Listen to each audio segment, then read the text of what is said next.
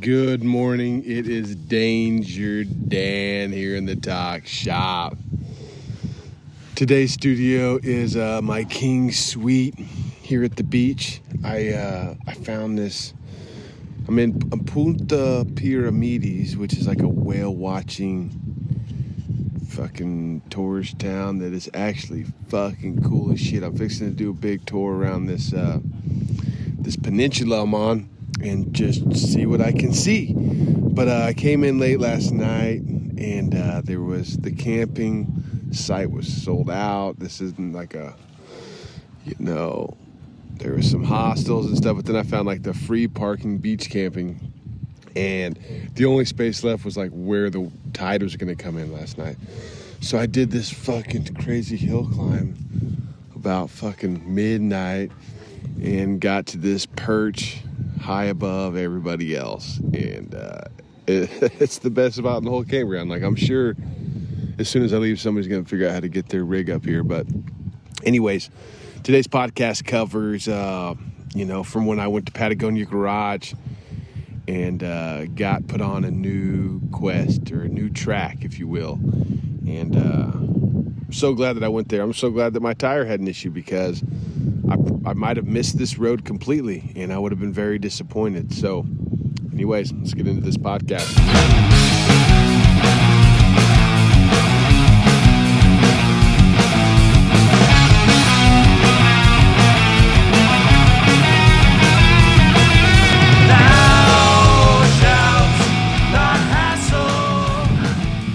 All right, today's episode, like all episodes, is brought to you by M C Shop Tees, your t-shirt of the month club, the only way to support every local motorcycle shop. That's right, go to m c shop tees dot com. This month's featured shop is J R Cycle Products out of Milwaukee, Wisconsin, one of the founders of Born Free. And, dude, so stoked. He had a, he had a guy, I think... Wise Trap is this Graham Hamilton artist I'm not familiar with, but he did a killer ass fucking bat wing flying wheel. It was sick. And uh, if you weren't signed up before January first, you did not get this shirt.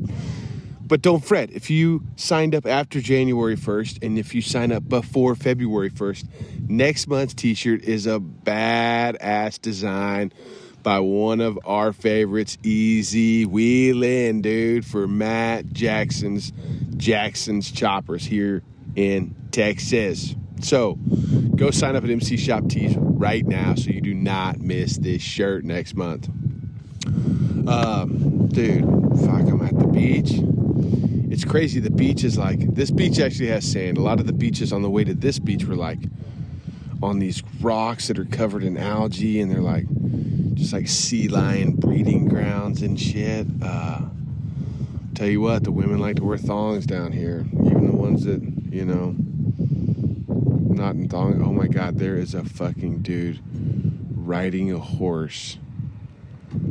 Oh, he's breast deep in the water. The horse. Oh my gosh. Oh my gosh. Okay.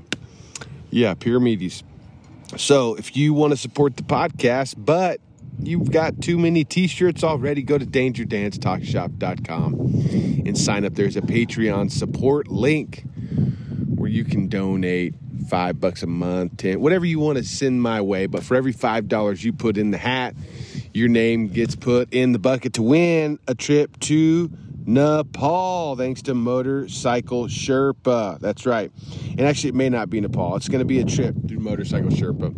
Whether it's Mongolia, India, or Nepal, that will be... I guess I just need to hit up Bear and see which one he wants to give away. Uh, or if we're going to let the winner pick or, or whatever. But for every five bucks you donate, your name gets put in the hat at the end of the year. One more thing. One more thing I almost forgot about. Uh, I am going... back to Nepal this November. That's right. You can book a trip through Motorcycle Sherpa, and it's the first two weeks in November. We're going back to ride Nepal, and I will be officially, unofficially your tour guide. Danger Dan does Nepal. Come on and find out. motorcycle sherpa dot com. I also have a one hundred dollar gift card to give out from Low Brow Customs.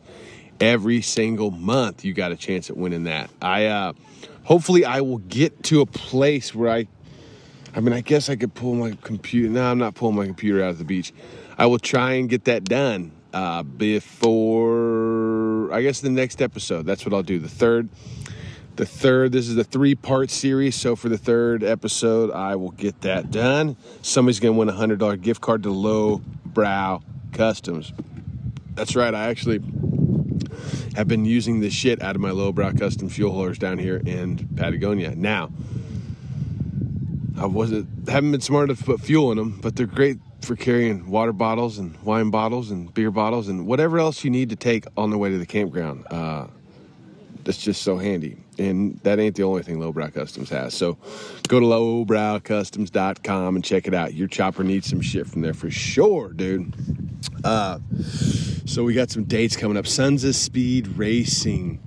Um, actually, no, first off, Flat Out Friday Racing is the first thing that happens uh, at Mama Tried in Milwaukee, February sixteenth, seventeenth, and eighteenth. My my fucking, my team back home is already on it, dude.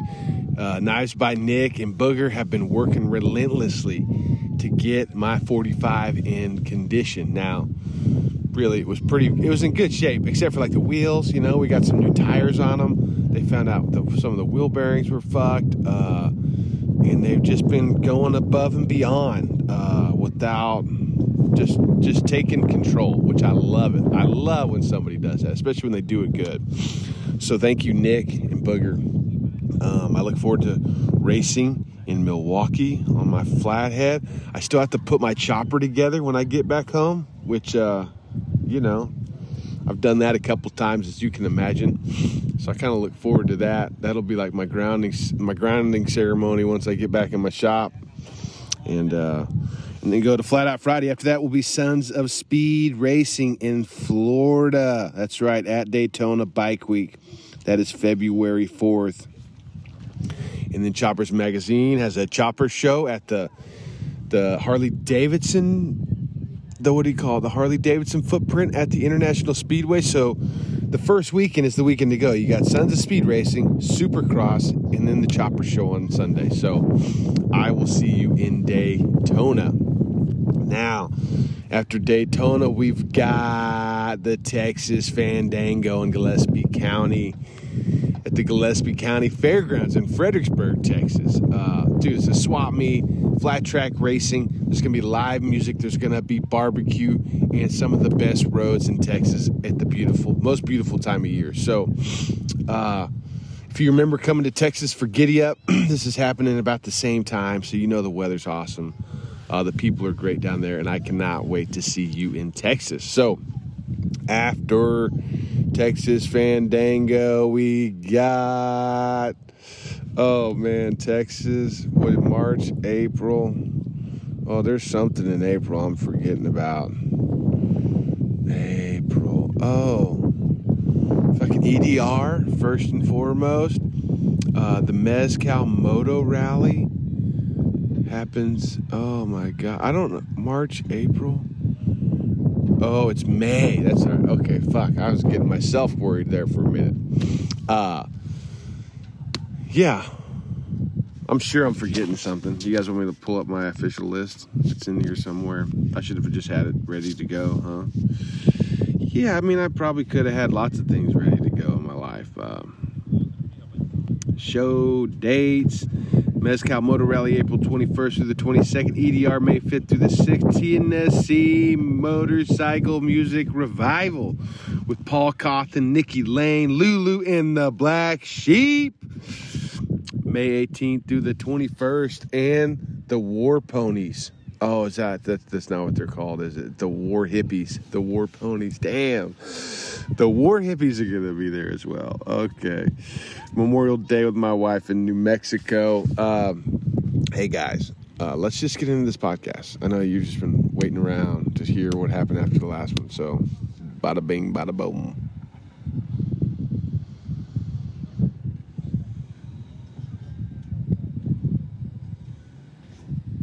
Okay, well, I'm still sitting on my my perch.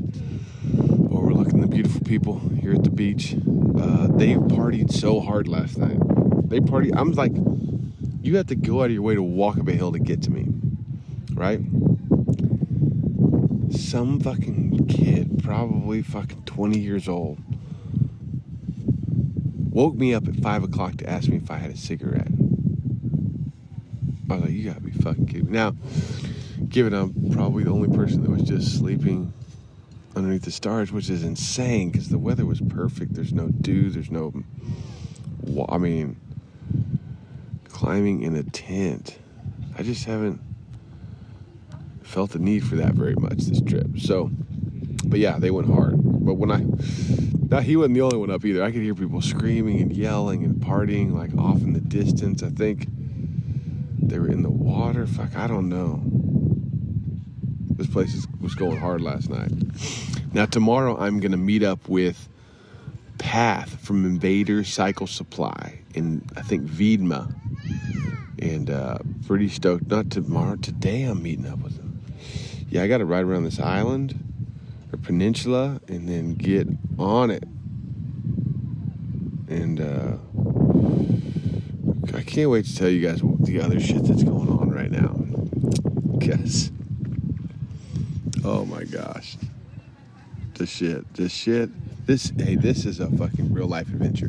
And if you're not in Milwaukee to see this motorcycle, if and when it makes it from at Mama Tried, uh, well, you're going to be missing out.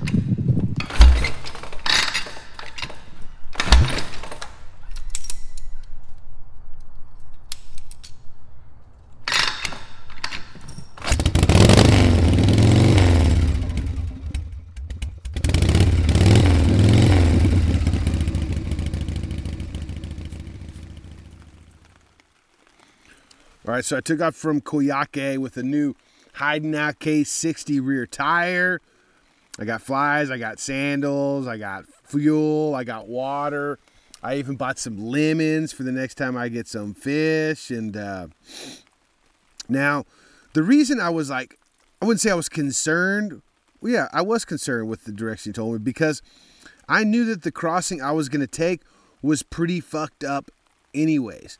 And a lot of people go a different route and take a ferry instead of going down this long, fucked up road, you know? And I'm like, just thinking like, you know, if this, if this guy's got another adventure planned and it's, you know, more adventure. Anyways, I take off. The first stop was to go down to Rio Baker.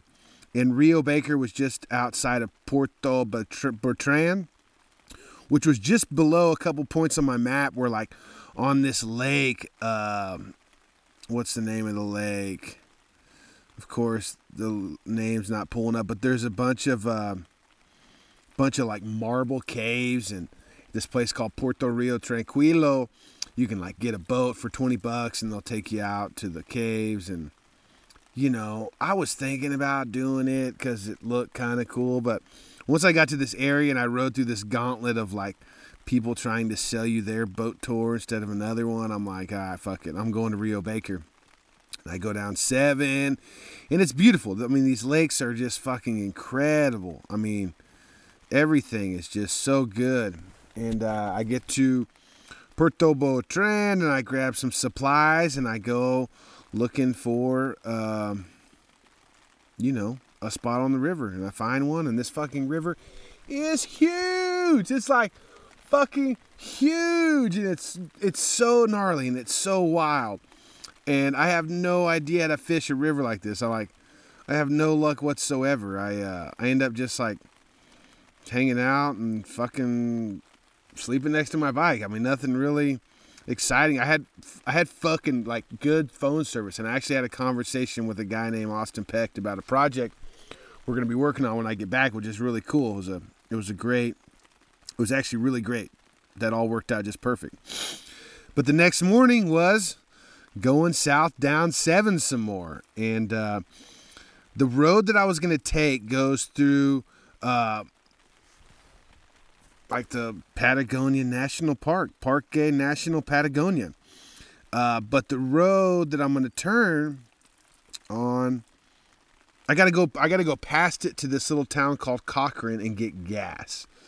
And that's what I did. I rode past that road, and the road, I'm like, damn, that's, it's all fucking beautiful. And I, that morning, I realized that I camped in the wrong spot. Like, I should have just kept going down a little further. There was some of the sickest fucking places to camp on this river. Is the, the river, like, you know, on its way to the ocean, just made these giant fucking, uh, what do you call them? Like canyons, you know, and the, there's places to camp up above the canyons, down in them. I mean, I stopped too early. Anyways, I go down to Cochrane and I fuel up, and I wasn't like empty or even, you know, was, I was, I had plenty of fuel, but um, go back up to seven and get on this little bitty dirt road and, and fucking take off. And it just starts zigzagging through, you know, the Patagonian desert, and it's fucking beautiful. There's like Wanacos everywhere. I pull up on this fucking truck, and they're, it's a couple, and they're both standing outside their truck with binoculars looking at something. So I pull up and stop, and they speak English, and they're like, oh, we're just watching these condors fly above us in the air. And I'm like, oh my God, I look up, and I swear these birds are like, they're so fucking high in the sky, and they still look fucking huge. Condors are fucking giant birds, and I have not seen one except for just flying above me, but God, I've been looking for... I saw a condor feather at this one national park office, and uh, it's actually the night of this day I'm talking about, and it's fucking huge. It was like two and a half foot long. It's insane. So I take off down this road, and it's just fucking beautiful. You can see forever. There's like this... the like the uh I think Val Chabuco, it's like this like um it's like there's a lodge there that's just fucking huge and old and nice. I didn't go in it. I pulled into the parking lot and was like, ah, fuck this, I gotta keep going, because this road I'm on cuts back into Chile, and it's like a small crossing, and these small crossings, you know, sometimes they're just like not holding normal hours. They might shut down early, they might shut down late, and And plus I had to like get into there and then get down, start going down this adventure route he talked about, you know, forty-one south to Lago Posadas. And, uh, and I did. And it was, um, Patagonia Park was great. Well, okay. During, while I'm in Patagonia Park, uh, the road was for the, like seventy-five percent of the park, the road was really nice. I mean, it was gravel, but it was smooth. It wasn't like washboardy. And then once you get towards the end, it gets really fucking gnarly. Like really, not like deep gravel or anything, but like the washboard, it's just real fucking rough. And uh, of course me, I'm like passing cars, and it's real dusty. And then I'd stop and look at something, and the cars would go by, and I had to pass them all again. And anyways, I come up on a bike, and I come up on this bike, and I'm like, man, that fucking thing looks funny. Uh, Had big bags in the back, and there was two up, and I went by it really f- pretty quick uh, and didn't see what it was, but it looked like a street bike, okay? Which told me it was probably like a local, because the locals will, uh, you know, they take their street bikes anywhere. And, uh, but when I went by him, it almost looked like he wanted to say something to me, you know, like, not like, don't pass me. Like I just, I got the feeling like, you know, that I wish I would have stopped, you know, and said something. Because one thing I have done on this trip is like, anytime I pull up to any, anytime I see somebody or bunches of people on motorcycles, I stop and just start talking to them like they're American. I'm like, what's up? This place is fucking sick, right? You know, just like getting everybody stoked, and everybody's just like, most of the time, they don't speak English, and they're looking at me like, who the fuck is this guy? He doesn't even have on advent. What? That's a Harley. That's a that's the fucking Harley. And everybody fucking freaks out, and I love it. And I know that just like them seeing this bike for the first time in these places, it's just, uh, it's fucking cool. And I and I get off on that, getting these people excited. So this guy I just passed, you know, and, and then I, I get a little further down the road, and there's a guy on the side of the road on like a, I think it was a Honda three hundred. And I, well, I just started talking to him, like, hey, what's up? You know, this fucking park is beautiful, isn't it? And he's like, yeah, uh, yeah, it really is. The road's gotten kind of rough right in this section. I'm like, yeah, it's gotten real fucking rough. And he's like, did you see my friends back there? And I'm like, oh, yeah, I just passed them a while back, actually. And he goes, oh, okay, cool. And I'm like, what kind of bike was that? And he's like, a Yamaha F Z. And I was like, it, it didn't look like it was supposed to be like, you know, it didn't look like a great pick. Because now that I know that they're not from here, they're actually from, uh, oh, Slo- uh, Slovakia? Slovacek? Oh, my gosh. Not Slovenia, but whatever. So I'm like, dude, that's a hell of a bike to be like, you know, you guys brought your bikes over here because they told me he shipped them to Santiago because we both left Santiago around the same time. And he was like, yeah, my friend's kind of stubborn. He rode that bike down the Road of Bones. And I'm like, oh, my gosh, no wonder I wanted to stop and talk to this guy, dude. Anyways, he pulls up, and he's got a passenger. And this bike is a Yamaha, like, F Z one, I think is what it's called. Pretty much, it's the crotch rocket Yamaha without all the plastics on it. It's like a fucking Street Fighter bike that he has, you know, that that's his bike. And he rides it everywhere because people say he can't ride it to those places, which is crazy enough, but to be fucking hauling your girl around on the back on some fucked up roads like that, I'm just like, no fucking way. This guy's an animal. And then they're talking about riding the Road of Bones on that thing. And I'm like, dude, you got to meet my friend Charlie, dude. Charlie just rode it on a fucking fully rigid Harley, you know? Anyways, they were super cool. Talked to them. Uh, they were obviously riding at different paces from each other. Um, you know, it's funny. His bike would do great in those situations, and then they would get on the open road with the heavy wind, and his bike couldn't do shit, and I'm sure that other bike was, like, fucking hauling ass, you know?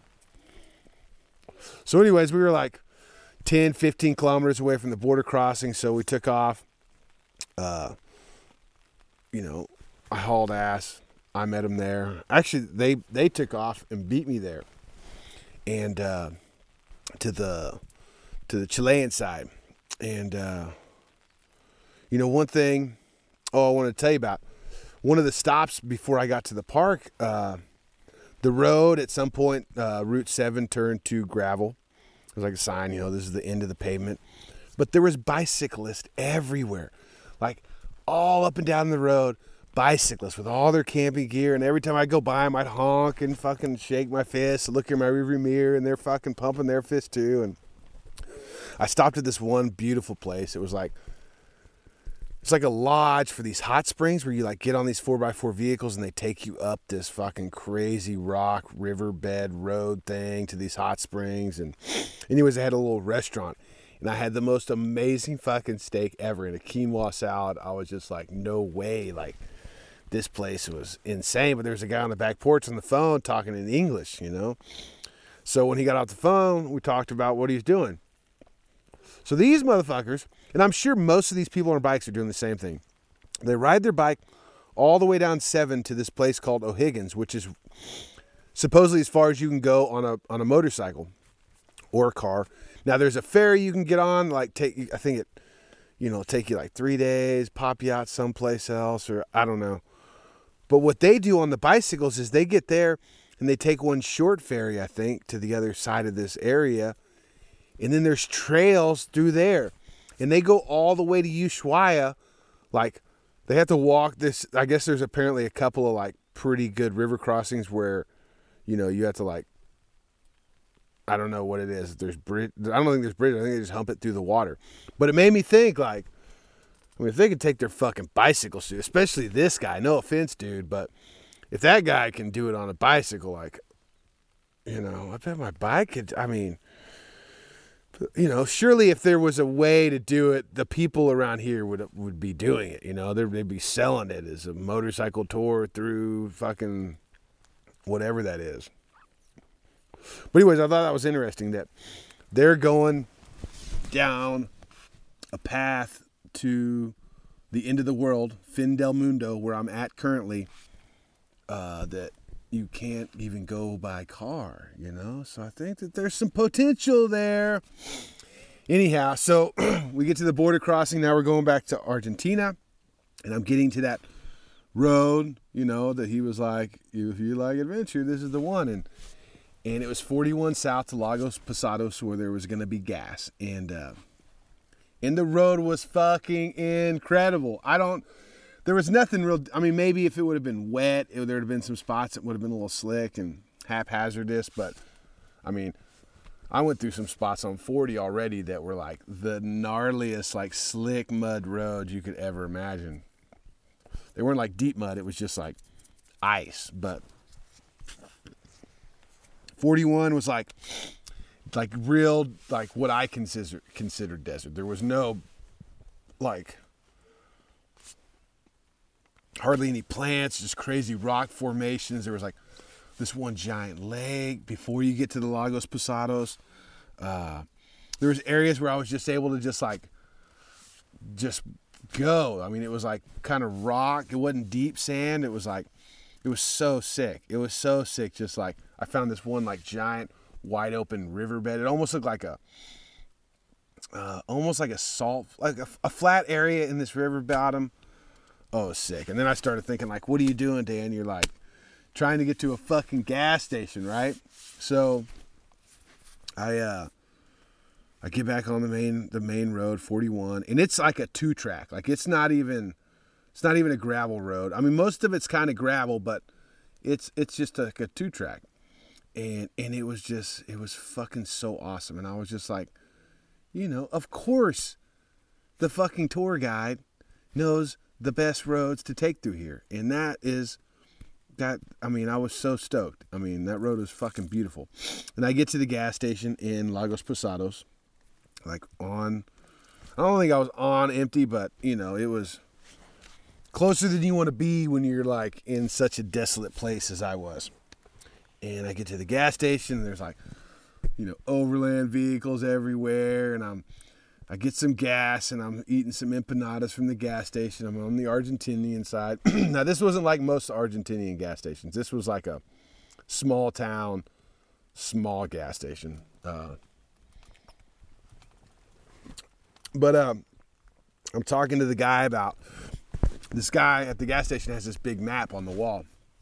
And I, I think I took a picture of it. And he was like, all right, so here's the deal. This next stretch, eighty miles here, or eighty kilometers, and then one hundred kilometers here, and then, you know, whatever it was. And there's like this stretch, or I guess that stretch was to going to Gogo Poradas or something, which was the next gas station. And it was going to be like one hundred sixty kilometers, which my bike can do fine. But I've been finding out that the wind really just fucking hammers down on the uh, the fuel consumption. And Greg from Screw It Let's Ride had warned me about this, that he was like burning tons of fuel, way more than he thought he was going to. And uh, once again, though, he's got a passenger and he's got more gear, so I didn't think much of it, but I was starting to really notice, like, if if um, if my bike said I had one hundred seventy miles to go, I had about one hundred eighty kilometers to go, which is quite a bit different. But it started, I, I noticed that it started adjusting itself. In a full tank, instead of saying I could get two hundred twenty miles or twenty-five, whatever it would say, it would say you can only get one hundred sixty miles. So, you know, it's just taking a while for the computer to read what was going on. Anyway, so I'm at the gas station looking at this map, figuring out like where my next stop is, because right at that point, that's about as far as I had planned, was from the uh, the tour guide guy, and I'm trying to figure out how to get back on forty. So as he's pointing this stuff on the map, the the road that I just took, forty-one, down from Paso Robles out of the national park to Lago Posadas, called forty-one. Well, forty-one keeps going down south, you know. Instead of cutting back over to forty, I could go down this forty-one. And I was like, what about this? How far a ride is it if I go down this way? And he was like, No, no, no, no, you can't go on a motorcycle. And I'm like, what do you mean I can't go on a motorcycle? He's like, no, no, you, what kind of motorcycle? No, no, your motorcycle's too big. Nothing, you can't, one thousand c c or more, it's, no, you cannot go down this road. And I'm like, now you really got my attention. You know, like, Now you really, really got my attention. So as I'm talking to him, there's this couple there, and they've got this big, giant overland vehicle. I don't even know what the fuck it was. It looked like it was damn near military. And uh, and I'm asking them, I'm like, you know, what do you guys know about this? I was like, oh, we just we just got off of it. We've been on it for two days. And I'm like, oh, wow. And the, the, the gas station attendant is, is still telling me, like, no, you cannot go down this road. It's got, like, these these big dips. And I'm asking him if there's sand, but that's not really translating. Uh, I'm like, is there mud? That's not really translating. He's like, steep climbs, I think is what he's trying to tell me, and deep river crossings. Which, you know, a deep river crossing could, you know, could slow me down. And it's going in a direction where, like, if I go down this road for a certain amount and get to one of those deep river crossings, I may not have enough gas to get back. So anyways, I talked to this couple, found out they speak English, and the guy was like, you want to take your bike down the forty-one? And I'm like, yeah. What do you think? I mean, this guy says I can't do it. And he looks at me and he goes, you look like you could do it. And I'm like, what the fuck is that? Like, I don't know. I don't know. Uh, I mean, I'm going to take that as a compliment. Uh, but I was just thinking, like, I'm by my fucking self, you know? Like, you dropped this bike in the mud, I, you know, I might need some help getting it up, you know, like this is, it, but then his wife just kept telling me how gorgeous it was, so beautiful. It's probably our favorite part. And I was like, well, the rest of forty-one that I just came down was fucking incredible. It was one of my favorite stretches of road that I've ridden. And she was like, well, I can't imagine it's any prettier than what we just came through. And I'm like, I mean, okay. So now I'm talking to this guy, the gas attendant. I'm like, oh, let's go over the... the kilometers here and see if I need to get some gas or see if this, you know, let me make some decisions here. And he, uh, he tells me, and I'm like, why? two hundred sixty kilometers is what it was, which, you know, I, that's, that's, that's cutting it pretty fucking close, but you know, you're telling me I can't go down it. They're telling me it's the most beautiful road they've ridden on. I, uh, I think I want to do it. And it spits me out in another national park. So I said, fuck it. You know, I'm, I like adventure, right? I, uh, so I take off, and I know now I'm like, I can't, there's no room for like going down a wrong road for any amount of time. Like I got enough gas to get to the next gas station as long as I don't fuck up, you know, don't make any wrong turns or, you know, sometimes when I drop my bike, depending on how I, you know, when you pull the, the tank off, uh, or the way I pull the tank off, I pull the filler spout, and I, I noticed one time I didn't put it back on correctly, and then I dropped my bike and the gas just started dumping out of it, so I'm like, can't have that happen, you know, like I'm just... uh you know, and those people did tell me that they didn't see anybody back there. So I'm like, oh my God, I mean, it sounds awesome. Uh, but it also sounds like, you know, it's like adventure. So I, anyways, I take off, take off. And, uh, and it takes you uh, around this lake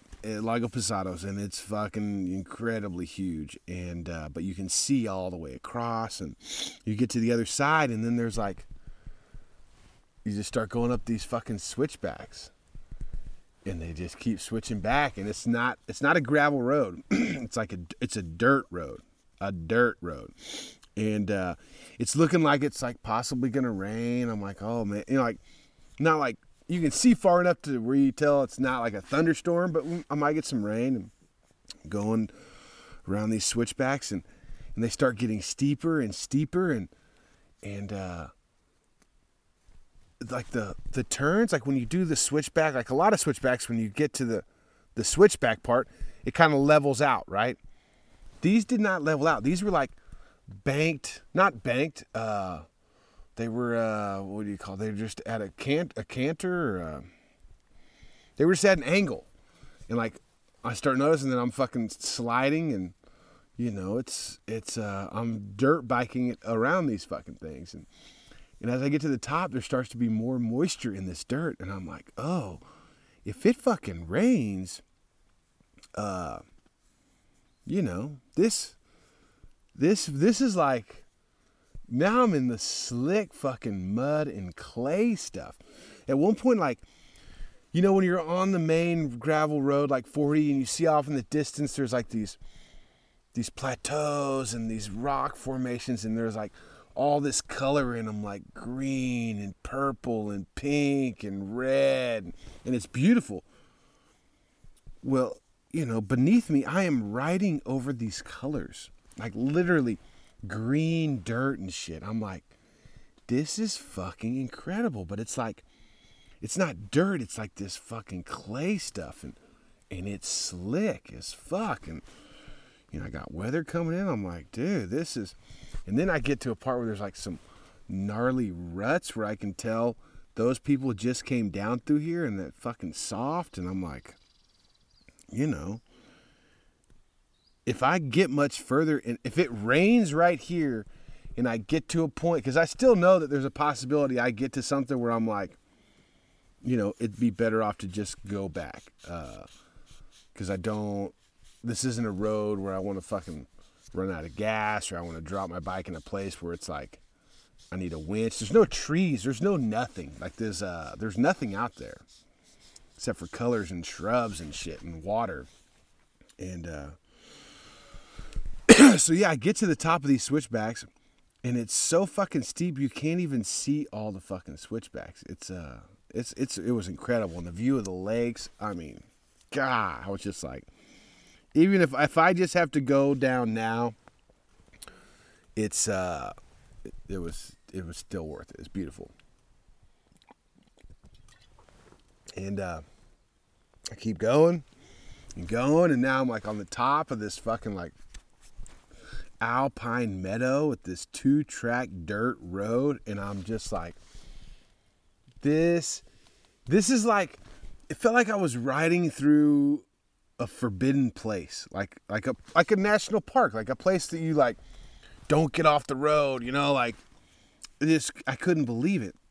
And I come up to a, a fence and a gate, and it's just like a, you know, open the gate and let yourself in, and and then uh, I, I go I get to another one, and there's like this beautiful pond down below me, and uh, and I stop, and I'm like looking at the pond, and I'm like, what are those? Those are some funny looking birds. They're not white, they're pink. They're pink. Fuck, those are flamingos, dude. And I'm like, I just lose my shit. I'm like, oh, I fucking thought I missed the flamingos in South America, and now I'm like, I mean, I'm at, I'm at, I'm with the most wildest fucking penguins you've ever seen, dude, in the most wild place. So I just get off, I mean, I was off my bike fucking with that gate, and, and just take off walking down there. And it was like so much further than I thought. And then even when I got to the water, the penguins were on the other side, and they were like just so fucking small. And I mean, they were big, but they were just, it was still far. I couldn't get a picture to even do it justice, but it was such a fucking magical moment. And there's like, and getting off and walking through the shrubs, uh, just the craziest plants up there. Like, uh, there was this one, it's like this green plant, and it it looks like it would be soft, but it's like it's like you've seen those mounds of like uh, like moss that grow that are like, you know, that got a lot of girth to them, meat. That's how this fucking shit was. It was uh, and then it, there was ones that were flowering yellow. There's fucking white flowers everywhere. I mean, it was it was insane. So I kept riding, and then. It, I mean, it was the most incredible fucking country ever. And then I get to, I get to the first river crossing. Okay, the first river crossing on this road. And it's a mud pit. It's the first river. I mean, I'm in the high mountain area, and it wasn't even a stream that had rocks. Like, it might have had rocks here and there, but the majority of the stream was just like, you know, water running through the grass, and like, you know, it's like one of those little stream areas where like when you try and walk across it, you think the you just step on the grass, but then the grass just like gives away. That's kind of what it was like. Luckily, I like the mud hole at the bottom and in, in the road just looked like, I mean, it looked like I could have just fucking sank. So I stopped, turned around, parked the bike, and get off on foot and start like, you know, walking around. Some of it's just like really fucking soft. Some of it's not. Some of it's like, uh, it's just real deceiving on and real inconsistent. So I, uh, but I found a spot that had like a couple of rocks and it like narrowed down. It was right before it goes to the mud pit of the road. So I, so I went down and just kind of hopped off the road and crossed it in the grassy area and just, it made it just fine. I'm like, okay, this is okay. You know, like you just made it past that one, you know, like that, that section I just crossed in, I may have fucked it up for being able to cross in that section again though. Uh, but I kept going and, and, uh, it's, oh my God, it fucking got rocky. There was like, uh, I mean, it, the, just looking off in the distance too, and just seeing these crazy fucking rock formations was just, I mean, every direction. I was just like, no way.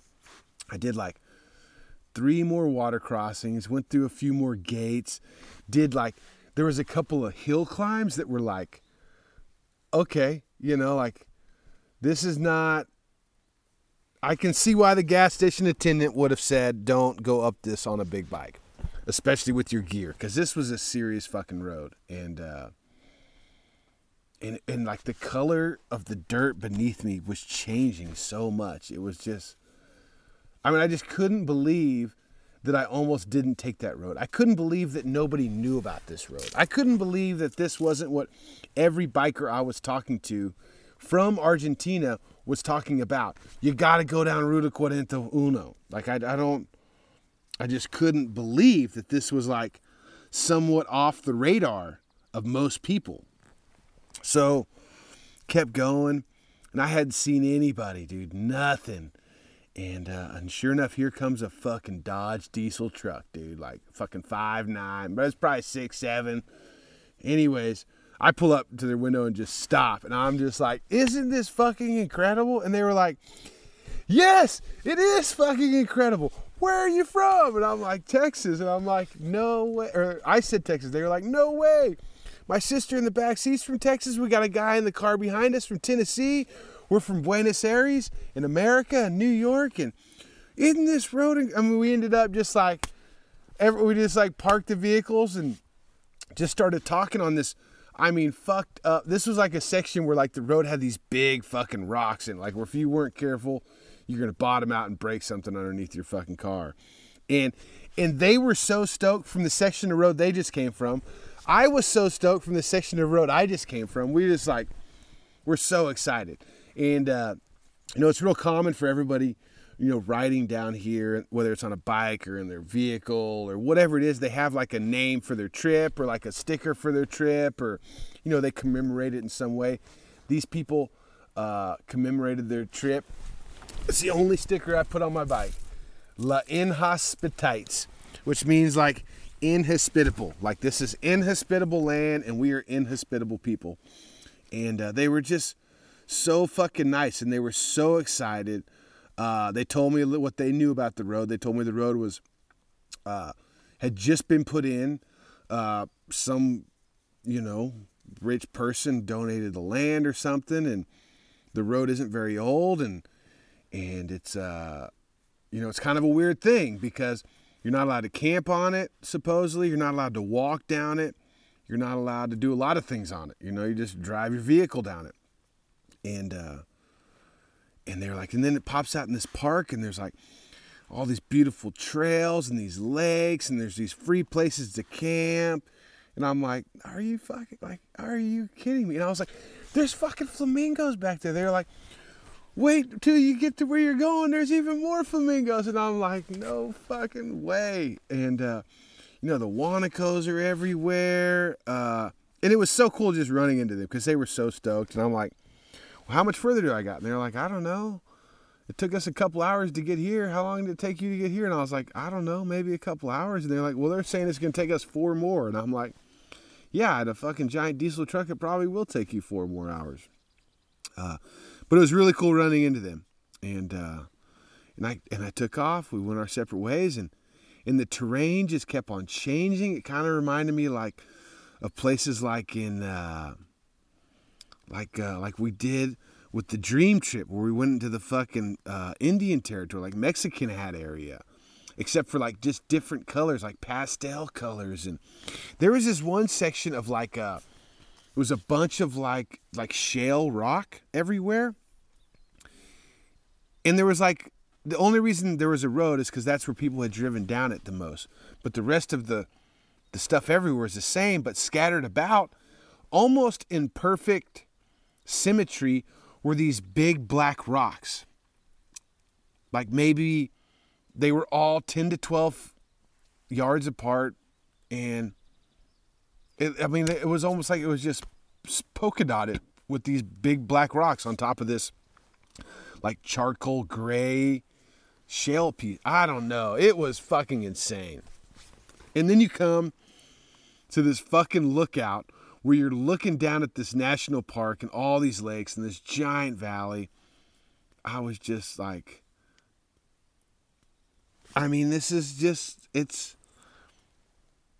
it's, it's fucking incredible. It was, I mean, I couldn't believe it. That was a road I almost, I didn't even know about, almost didn't go down it, was told not to go down it.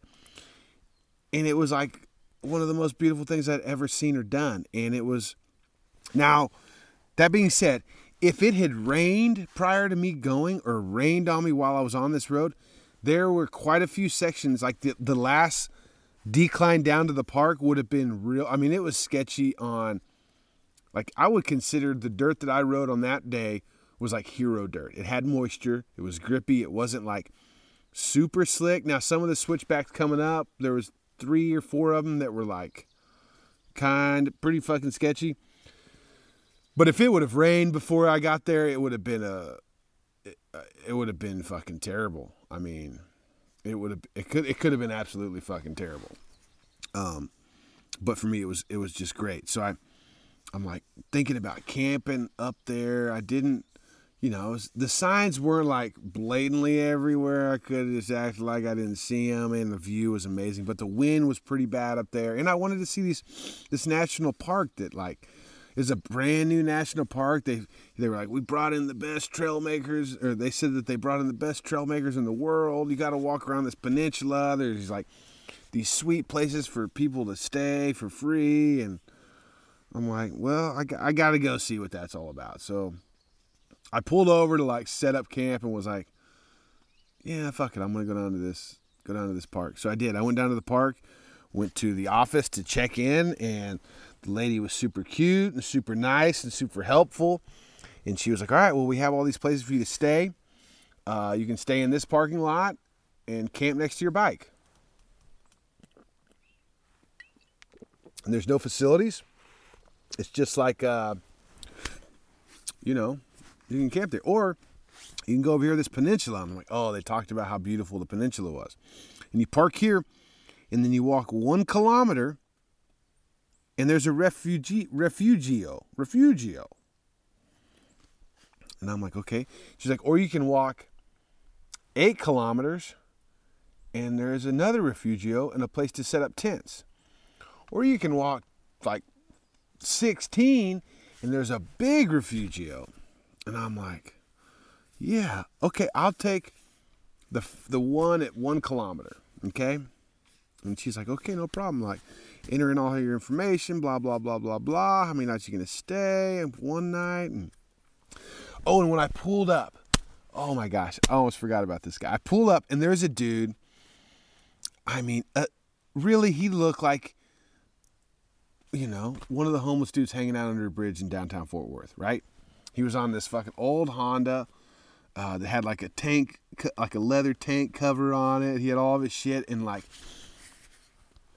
It wasn't, it was, uh, they're probably like homemade saddlebags, but like not really well done, or maybe they were well done a long time ago. Anyways, I pull up, and I'm just, I, I the, the road, you know, as soon as I got off the road, he's at the parking lot of the ranger station, and I'm just like, dude, You have got, have you ridden forty-one? It's so fucking sick, blah, blah, blah. And I'm just talking in fucking English, and and he's just smiling. He's got this, like, just fucking look on his face where, like, his whole face is smiling at me, you know? Fucking curly hair, beard, blonde, like, fucking, you know? And and he's just so, he just gets so excited. And he's just like, yeah, yeah, fuck yeah. And he starts talking to me in Spanish, and I'm talking to him in English. Neither one of us knows what the fuck we're saying, and we're just like, just having a full-on conversation, right? And uh, so I go inside. I'm like, "Are you camping here?" He's like, "Yeah, blah blah blah." I'm like, okay, so I go inside and uh, I talk to the lady. I get situated to to camp at the first refugio, right? Which is, I think, where this old man's camping. And uh, I get it set up, and it, it's ten kilometers into the park. And I'm like, oh shit, we're already cutting it close with the gas thing. And I'm gonna have to come, t- that's twenty more kilometers onto my trip. Remember, I was at two hundred sixty. I'm like two hundred eighty. My bike can normally get two hundred miles a gallon, which is about three hundred kilometers. I don't fucking know. I'm guessing it's, I, I'm like, you know, that, that family of those people, they got me so excited about these refugees. You know, I'm like, I gotta go, I gotta go. Okay, I'm like, okay, I'll do it, whatever. You know, ten kilometers, I'm, I'm in. You know, I already signed up for it anyways. So I take off going there. And while I'm talking to the girl, that old man came back in and talked to her about some shit. And uh, I don't know what it was. So, or at least I didn't at the time. I get, I get back, or I get to the parking lot, and there's like, I don't know, three or three or four cars.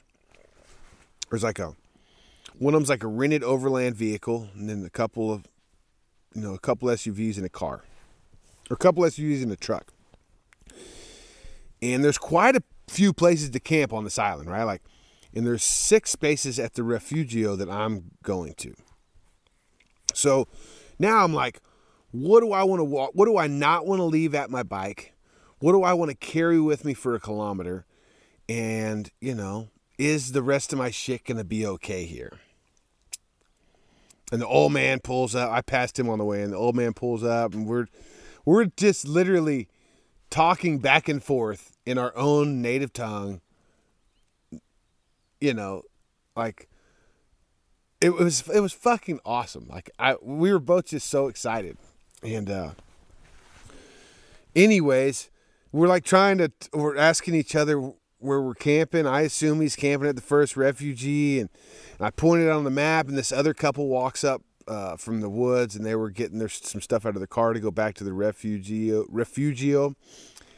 And, uh. They're talking to him. They can kind of, they're speaking the same language, and I'm telling the guy here, and he's like, he's, he starts getting upset. He's like, well, I'm camping over, well, I'll camp here tonight, and then I'm camping over there tomorrow, or I don't know what the fuck he was saying, right? But the first, the first place that you can walk to, to camp, is on the way to the next place, and it's the, the first refugio. Anyways, I decided to leave my helmet, my boots, most of my shit. I grab my sleeping bag, I grab a bag of food, and I grab my chair. Oh, and I grab my computer and my podcast recording equipment, okay, because I'm just not leaving it out there on the bike. I even put my little Patagonia slippers on, and I left my boots, which I started fucking getting a little bit worried about. But I had the lady at the office look up the uh, weather forecast for me just so I knew, and wasn't supposed to do anything crazy. So the old man, he's unpacking all his shit. He's getting ready, and and uh, and I take off, and he's still getting his shit ready. And then there's a guy walking towards the parking lot, and uh, he's like, I mean, he looks like he grew up on the Magic School Bus, dude. You know, he's got like a fucking khaki Magellan shirt on, shorts. He's got binocs hanging from his neck and a backpack. And he says something to me in Spanish, and I'm like, what's up, dude? And he just goes, oh, hey, man. Where are you from? And I'm like, Texas. He's like, oh, I'm from Pennsylvania or some fucking weird place. And uh, we start talking. I'm like, oh, what are you doing here? He's like, oh, well, I've been here for a few months off and on. We, uh, I'm part of the trail building system. And I'm like, oh, you're some of the tres- best trail builders in the world, huh? He's like, ah, you know, I don't know about that. And I'm like, so I started asking him, like, dude, this place is interesting. Like these refugio things, you know? He's like, oh, yeah, you know, we built all those. And, you know, the first couple ones are pretty small, but the further you get away, the bigger and nicer they get. I'm like, I mean, that kind of makes sense. That way, you know, like, people who walked the furthest got the nicest amenities. And uh, so anyways, we're talking there. The old man, he walks by, like, fucking talking. I should have used this white guy to, like, help uh, communicate what the fuck was going on, but I didn't. I just was like, yeah, I'll see that old man in a minute, you know? And uh, so anyways, we talk for a little bit more, and he tells me about the place, and, you know, nice guy, but he's a fucking dork. Uh, and, and I honestly, I didn't know how much of a dork he was until, until later on in the story. So I, uh, I, I take off walking. He goes back to his car. I make sure he leaves without taking any of my shit. Not really, but I, kinda, I was looking over my shoulder, just, you know, not that I could tell at this point. And I get down the trail a little further, and this old man, he's like, oh, he's walking back to the parking lot, but he doesn't have his shit with him. So I just assumed that he, like, made it to the refugio. And uh, and then I get a little further. Oh, he was telling me he uh, the I think he was telling me the tent the the poles for his tents, the poles for his carpa. And, uh, and then I see his shit just laying in the middle of the trail, and I almost thought about just waiting on him. Uh, no need to, like, get there before him. But I didn't. I took off walking. And I got to the first refugio. Okay? Now, it's a little bit off the main trail, but it's it's right there. And I walked down there, and it's like this little bitty hut. Like, little bitty hut. Like, little bitty hut. Okay? The only thing that was, like, you walk in, and there's, like, two foot of standing space. Maybe three foot. And then up against the back wall, from from the side wall to the other side wall, There are, there's one bed area with, like, spaces for three sleeping bags. So you're literally sleeping next to the person next to you. And then above that was a room for three sleeping bags. And I'm like, whoa, you know. Now, not only was it tight like that, when I opened this door up, there was, like, two young, or two young kids looked like they were trying to, you know, somebody's trying to figure out how to fuck up there, because it's like six o'clock. Sun's going to be out for another three fucking hours. And they're like, you know, they popped up real quick, like, whoa. And I'm like, hey, uh, all these beds are filled up. And they're like, yeah, yeah, it's full. It's full. We even had somebody just leave. It's still full. And I'm like, okay. Okay. Now, let me tell you about this this uh, this peninsula on this lake that I'm on. There is no place to, like, lay down on the side of the trail. There's no, like, the shrubbery and the fucking, like, juniper-like plants are everywhere. The trail, you know, you can't even hardly walk off the trail, okay? So there's not, like, a... There wasn't, like, grass. I can't, like, I'm, I'm at this point, I got my chair, I got my sleeping bag, I got some food, I got some drink. I can, I can stay anywhere, but there was no place to stay. So I'm like, oh, of course, the fucking refugio is full. And I'm like, I don't even know that I would fucking stay in this thing anyways. You know, like, so I'm like, do I just go back to the parking lot and just camp at my bike? Or, uh, I'm like, oh, the next place over has tents. A place to set up a tent, you know?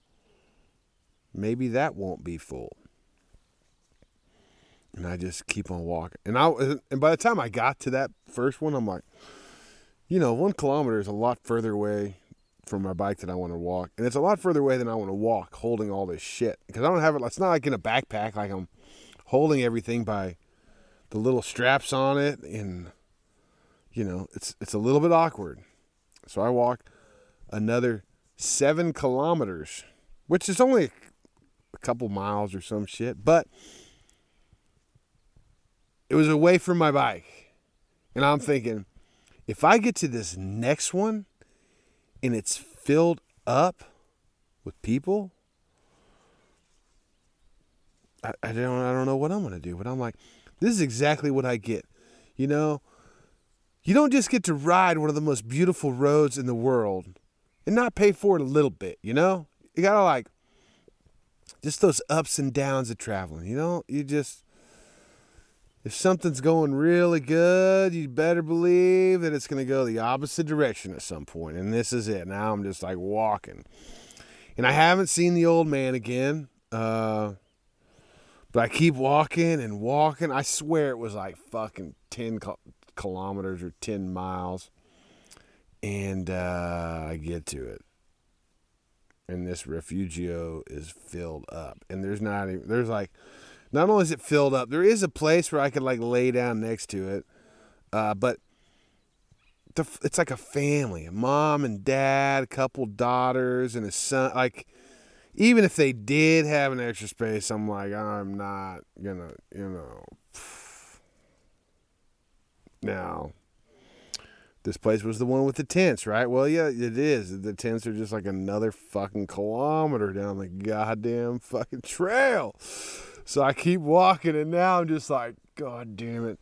Me and that old man, I, we're gonna, we're we're we're both gonna be excited, you know, when he shows up. It's this conversation's gonna be hilarious. So I get down the way to the tent sites, and sure enough, the the daughters from the family, they came by. Uh, when I said something to them at the cabin, only one person spoke English, and it was one of the daughters. And uh, sure enough, her and her sister like came down to help me make sure I picked the the tent site with the best view. It was hilarious. I, I was just like, I had already done that. I looked at, I said it all of them, and I looked at, there's a, I mean, beautiful view of the lake with this giant fucking crazy colored mountain behind it. And, uh, but there's like tr- trees around, like not huge ones, but like just tall enough to block a view when you're sitting down. Anyways, the first site was the best. And, uh, I sat down and was just like, you know, I wasn't real stoked, but I was also thinking like, of course, you know, epic ride today. Now you got like this, not like it was in a bad situation. Like I got a sleeping bag. I got like, you know, these are flat rocks. Now I didn't, now my air mattress is back at my bike cause I didn't bring it. Uh, but you know, it was just a long day too. I mean, that road was, I, you know, I rode for a lot. I did, I did a lot of shit that day, you know? And now I'm just sitting in this chair, like, got a beautiful view.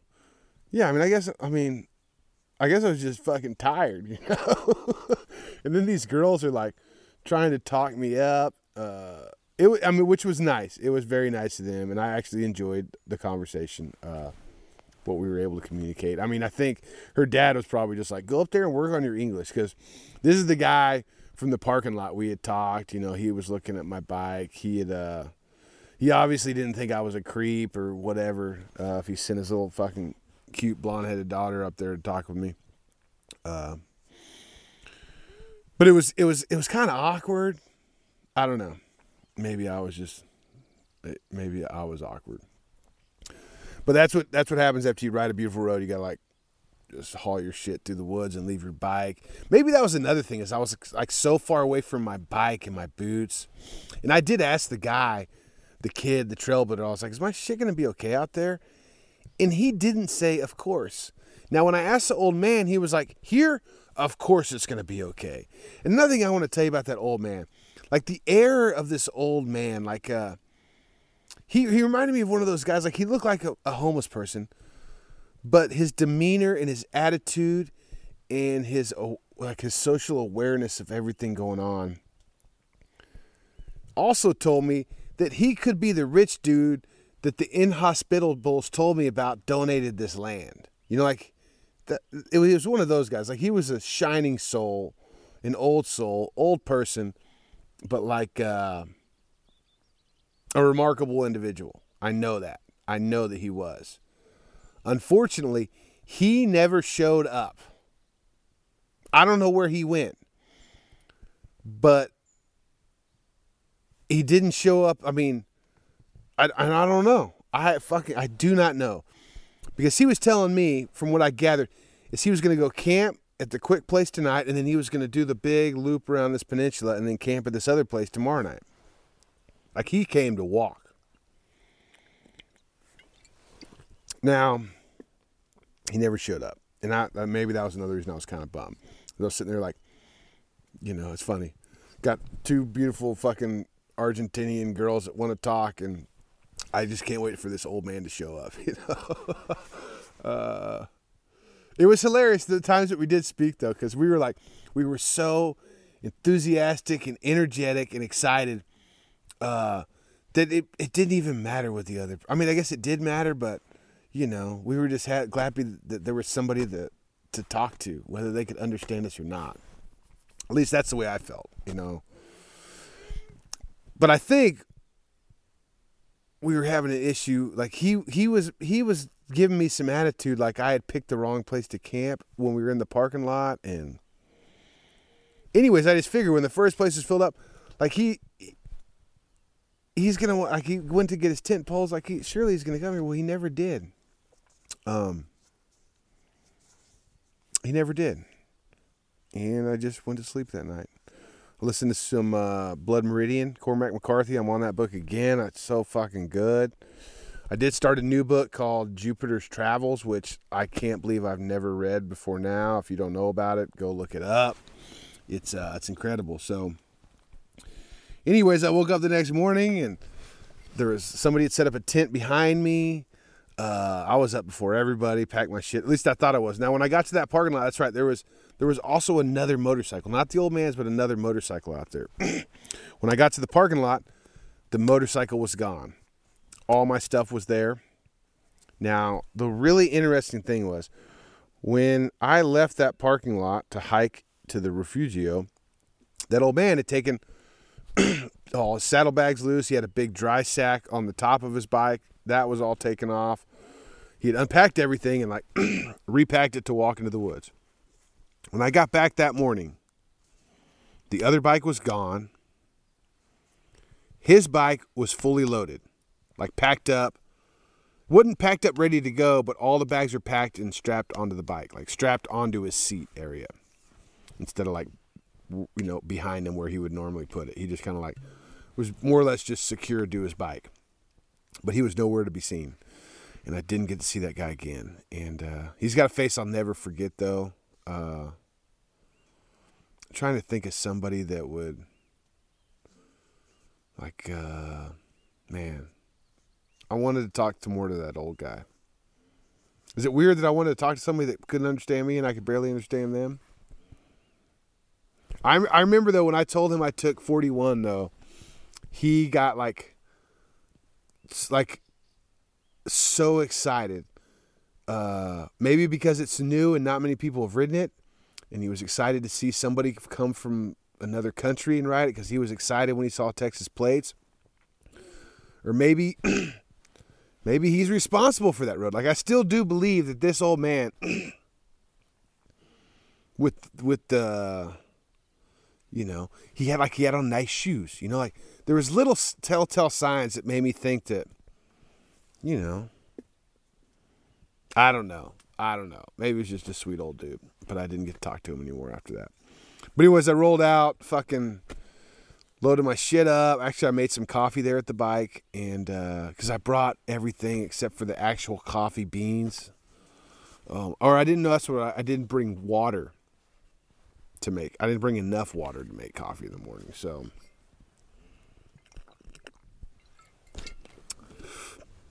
loaded up, and now I'm like, am I going to make it to the fucking gas station? And uh, I stopped by the park office, and now instead of just being one little girl in there, it's like, little girl, I mean, she's fucking twenty-something years old. Then there was like, you know, a couple of dudes and another girl, and then the guy on the bike uh, that wasn't at the parking lot. He'd already, he got a, he got a, a sooner start than I did that morning, which had to have been really soon because I didn't see him unless he was camped out at that first refugio, and I just didn't, I mean, I didn't see many, that's probably what it was. Or no, he could have been further in. Hell, he could have woke up real early and did a hike and beat me to the bike. But, uh, So I take off. He's going that direction, but he's on, you know, like a two hundred c c. I just fucking... I thought about, like, riding with him for a little bit, but I couldn't bear to do that. So I'm just, like, hauling ass, like, literally hauling ass. And there's fucking Wanako everywhere. And then, like, this weird fucking white flap on the side of the road gets my attention. I'm like, what the fuck is that? Uh, a fucking ostrich? What? I scared up two ostriches that fucking, like, ran over the hill. I'm, like, trying to pull out my phone. Not near fast enough. Those things just took the fuck off. And I was just like, no way right now. Like, this is fucking insane. So I, uh, you know, I'm like, I'm just, I mean, the, I mean, I was, I was on fucking cloud nine, right? Now, this is like desert. It's just flat and straight. Like, unfortunately, it's not all straight, so it's like real straight for a long time where you get like lots of speed going and then the road turns and you're like, pfft, just, you know, gritting your teeth, like hoping you don't slide off the fucking road trying to make a turn. And then bam, fucking A, there's two more like running down the side of the road, dude. Two ostriches. And I'm just like, this is so fucking cool. And I got, I filmed those, man. And one of them took off across in front of me. I'm like, this is insane. So insane. And, uh, yeah, that was really fucking cool. So I, I made it to the gas station. I made it to the gas station. Now the gas station is an Argentinian gas. It had everything, you know, like fucking, I got some empanadas. I got some coffee, some water. There's a bunch of bikers there. They all want to talk. I'm all talking them up. And we're talking about the next stretch of road and, uh, you know, where I'm going next. And I'm like, well, I'm thinking I'm going to go to El Calafate, which is like a big, you know, town next to this giant fucking uh, glacier I'd like to go see. And, uh, and really, I don't... I, I'll put it this way. I, I wish I would have seen the glacier, but I'm not disappointed I didn't go see it. I, I ended up going to El Calafate, but to go see the glacier was going to be like another fifty miles there and then fifty miles back. And I had to go to El Calafate that was off the route a little bit, but I had to get gas there anyways. So I was like, I'll go there and see what's up. And El Calafate was a beautiful little like tourist town, uh, which... You know, they, I don't. They don't like rub me the wrong way, but I don't get. You know, it's high tourist season, so for me to like go out of my way to like wade myself through people that are googling and goggling, and you know, it's just not. I didn't go see the thing. I, I fucking. I got some cash, and I got some gas, and I oh, and I I had a fucking amazing meal. Oh my God! So I have a new rule. If you see a motorcycle on a building, you have to stop. Yeah, like if you see a motorcycle on a restaurant or a bar, you have to stop. Uh, this is the second place I stopped at with a motorcycle on it, and it was incredible. There was a bunch of fucking sweet old motorcycles inside. Uh, I had, what did I have? I had like, oh, I had salmon. I had salad with like just slightly seared salmon on it. Oh my God, it was so fun. Fucking good. And then I had lamb uh lamb stew. Oh shit. Oh shit, it was fucking good. Sweet little ladies. It was good. It was good. So I did that. And now the Oh yeah, but before I even get to El Calafate, uh I had to go to Tres Tres Lagos. Is that right? Hold on, let me pull up the map. So I get out of the national park after running with the uh with the uh, ostriches. And I get gas. It, it's Gobernador Gre- Gregores. Now, from there, I wanted to go to this lake called Lake Strobul with these giant fucking trout. But since I blew all the time at the Rio Simpson, and that's not an easy lake to get to for some reason. Like, there's just river crossings that there's no ways to cross them. There's, there's rivers with no ways to cross. And uh, anyhow... I get gas at Gobernador. There's a bunch of bikers there. And the next stretch of forty is like the treacherous stretch, you know, with like, it's like seventy kilometers of the gnarliest uh, gravel you've ever seen. And, you know, I told those guys I wanted to go to El Calafate, and they're like, oh, you're probably like, and I'm like, what, I'm three or four hours away? And they're like, no, probably like six or seven. Okay. I'm like, oh, okay. Six or seven. Uh, anyways, I just fucking rolled right through that fucking gravel section. Just fist pumping every bike I saw. Now, there was one spot that was like, oh, God. It was so fucking, the most treacherous spot. Like, with the, de- like, when there's ruts, like deep ruts in gravel, I don't know if you've ever, I mean, I there's not many places you can experience deep ruts in gravel. I've never seen it before like this, where literally I'm in a rut that's probably eight to ten inches deep, right? And it's like a car rut. And, you know, you can't really get out of the rut. Like, you're kind of committed to the rut. And uh, anyways, I was hauling ass. There's this fucking downhill turn, and then it goes into the deep gravel. And I, I was probably going, you know, I'm usually at like fifth gear, you know, around fifty miles an hour, forty-five to fifty miles an hour. Actually, before that, I, I think that stretch what got me in trouble is I got up to like sixty, about to click into six, and then the turn comes up. And as you're turning, there's like speed check, like uh, washboard stuff from the speed braking. And then it goes into the fucking deep gravel, and I'm in this gnarly rut. And it's all good. I'm like, you know, it could have, it was, it was sketchy just because there was like, if I did get off balance, I can't like steer over to one side or another. I'm stuck in the rut, right? Like, I'm in the rut. Now, this is when it got fucked up. Because running down this giant rut, like running in the rut, like I can't steer out of the rut. This animal can't get out of the rut. It's a fucking armadillo just running down this rut. I'm like, are you fucking kidding me? This is, I can't just run, I can't just run over the armadillo. And like, I see it far enough ahead where like, I got time to think about this, right? Like, just run them over. You know, like, d- people get in dumb accidents trying to not hit animals. And I'm like, but it's a fucking armadillo, like. It's like a part of Texas in that, like, you know, we're, we, we have this connection. I can't just run him over. So I perform a sketchy move, you know, like you can't, I can't steer into the gravel. Like I can't, I can't, I was going to like, there's a way to get out of it. You just gas it, lean back and, you know, get out of it. Uh, But I was going way too fast to do that. And I was going too fast to do what I did. But when I got to him, I got over to the left side of my bike and just steered over and pushed like the bike to where it stayed straight up, but just pushed it into the side of the rut, the gravel rut, to get over to the far side of the rut and not hit the armadillo. And I do it. And it was so sketchy, and I fucking just hit the rear brake, come to a fucking stop. Not real. I didn't, like, slam on it. I just slowed down, and I'm looking in my re- my one rear view mirror that's left.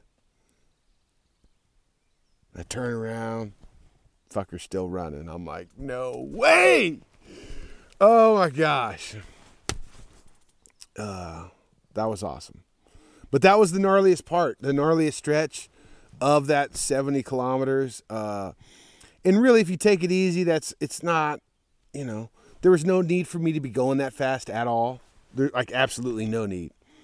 Uh, but I got through there. I got to Tres Lagos, filled up there, went to El Calafate, in fucking record time, according to that other guy.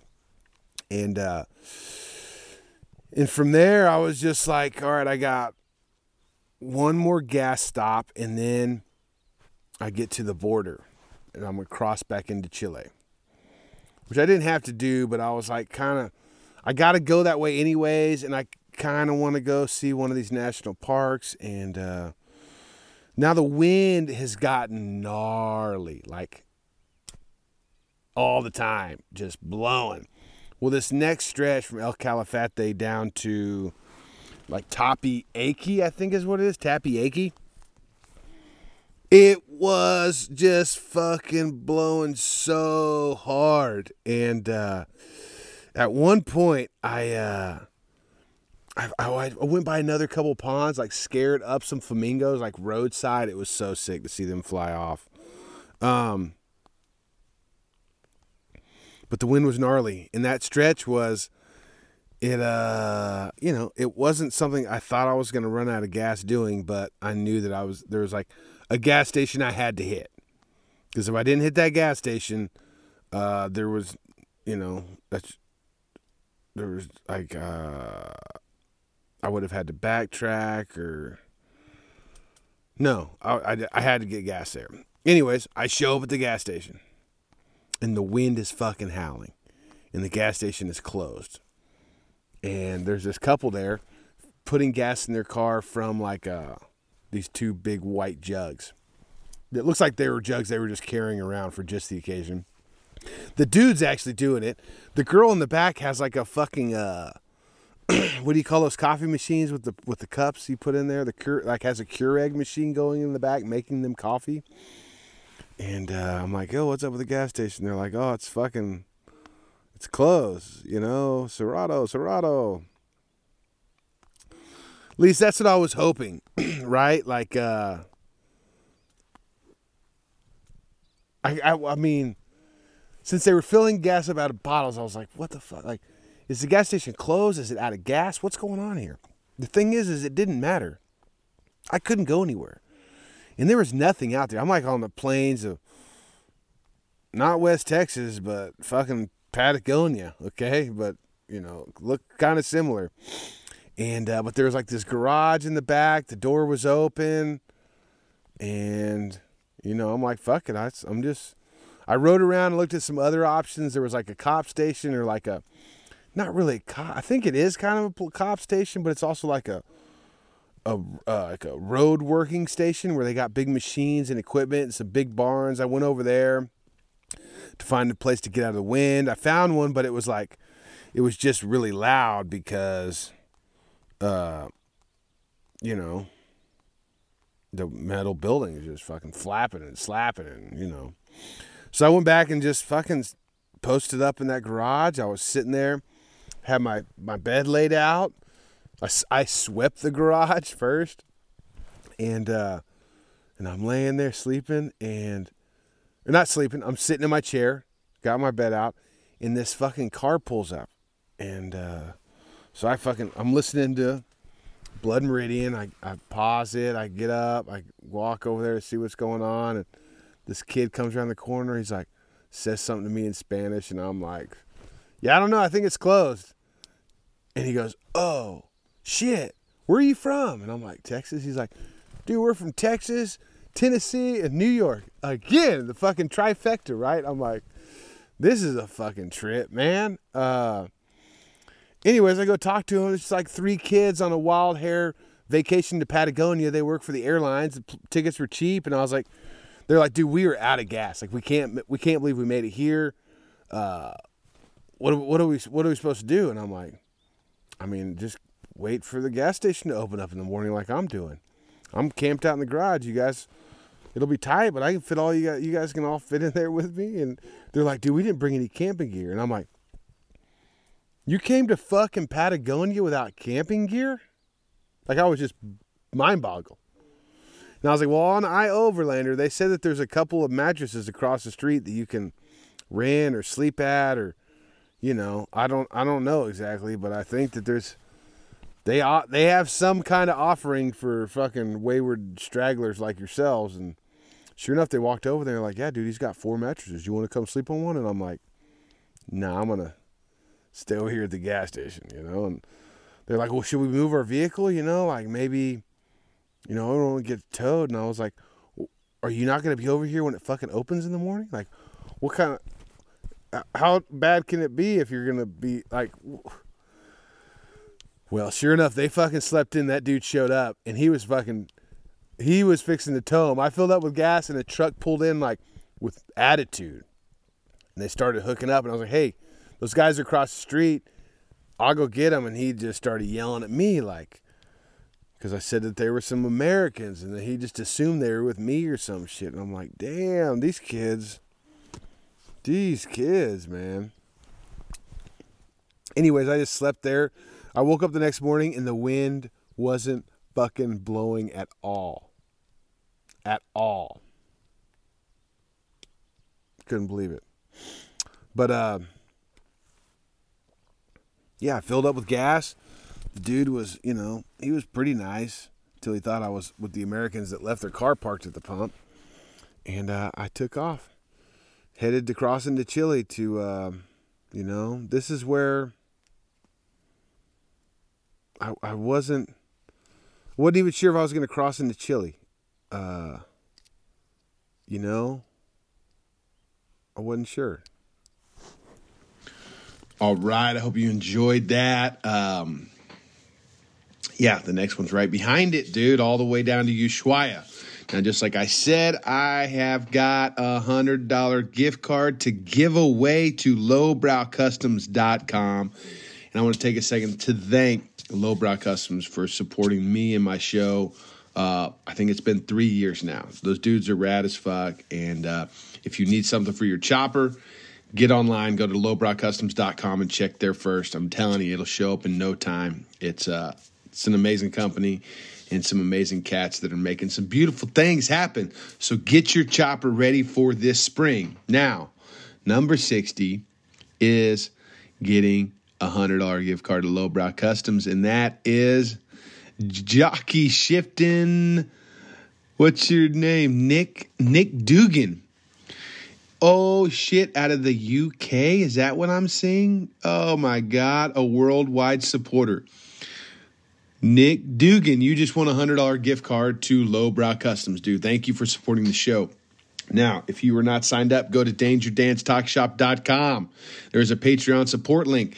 There you can sign up for five bucks a month, ten, fifteen, whatever you would like to donate. For every five dollars, your name gets put in a hat for the end of the year where we give away a trip across the planet thanks to Motorcycle Sherpa.